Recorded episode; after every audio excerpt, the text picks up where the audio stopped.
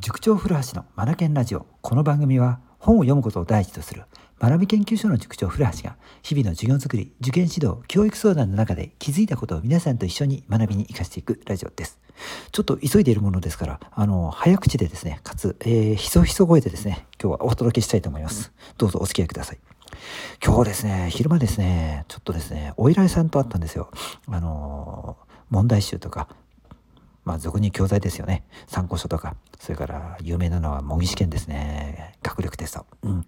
こういったものをね、作ってる会社さんのですね、某、某会社さんのですね、ちょっとお偉いさんがですね、あの、お見えになられてですね、はい。いろいろお話を聞かせていただきまして、えー、そのことをアウトプットしたいと思います。はい。何かっていうとですね、もうデータで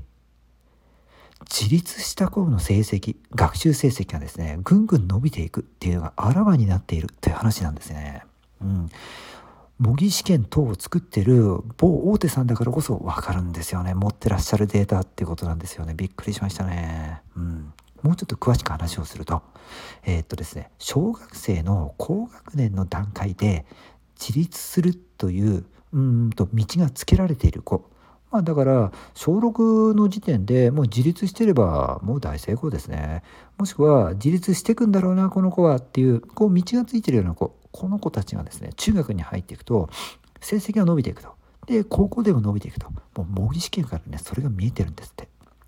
うん、ちょっと詳しくはここでは語れないんですが。で逆に、えーと小6の時にですね中学受験に挑みました。塾さんとか家庭教師さん。うん、それから親御さんのですね熱心な指導のもと、えー、勉強をし見事志望校に合格したケース、うん、そうなんですがそこには自分の、ね、意思がない場合ねこう言われるがままにうんえー、指示を出してもらわないあ指示を出してもらった上での勉強を続けてきて、えー、それを実践し見事志望校合格したうちうん、要はここにね自分のね決断とか意思っていうものがない子たちがですねなんと中学行ってから全然伸びないっていうねで高校に行っても伸びないっていうもうデータが出てるんですって、うん、だから勉強ねやればいいって話じゃなくてやらされると全然ダメみたいですね。ダメっていうのは伸びないってことですよ。うん。やっぱりね自立っていうのがむちゃくちゃ大きなキーワードになるみたいなんです。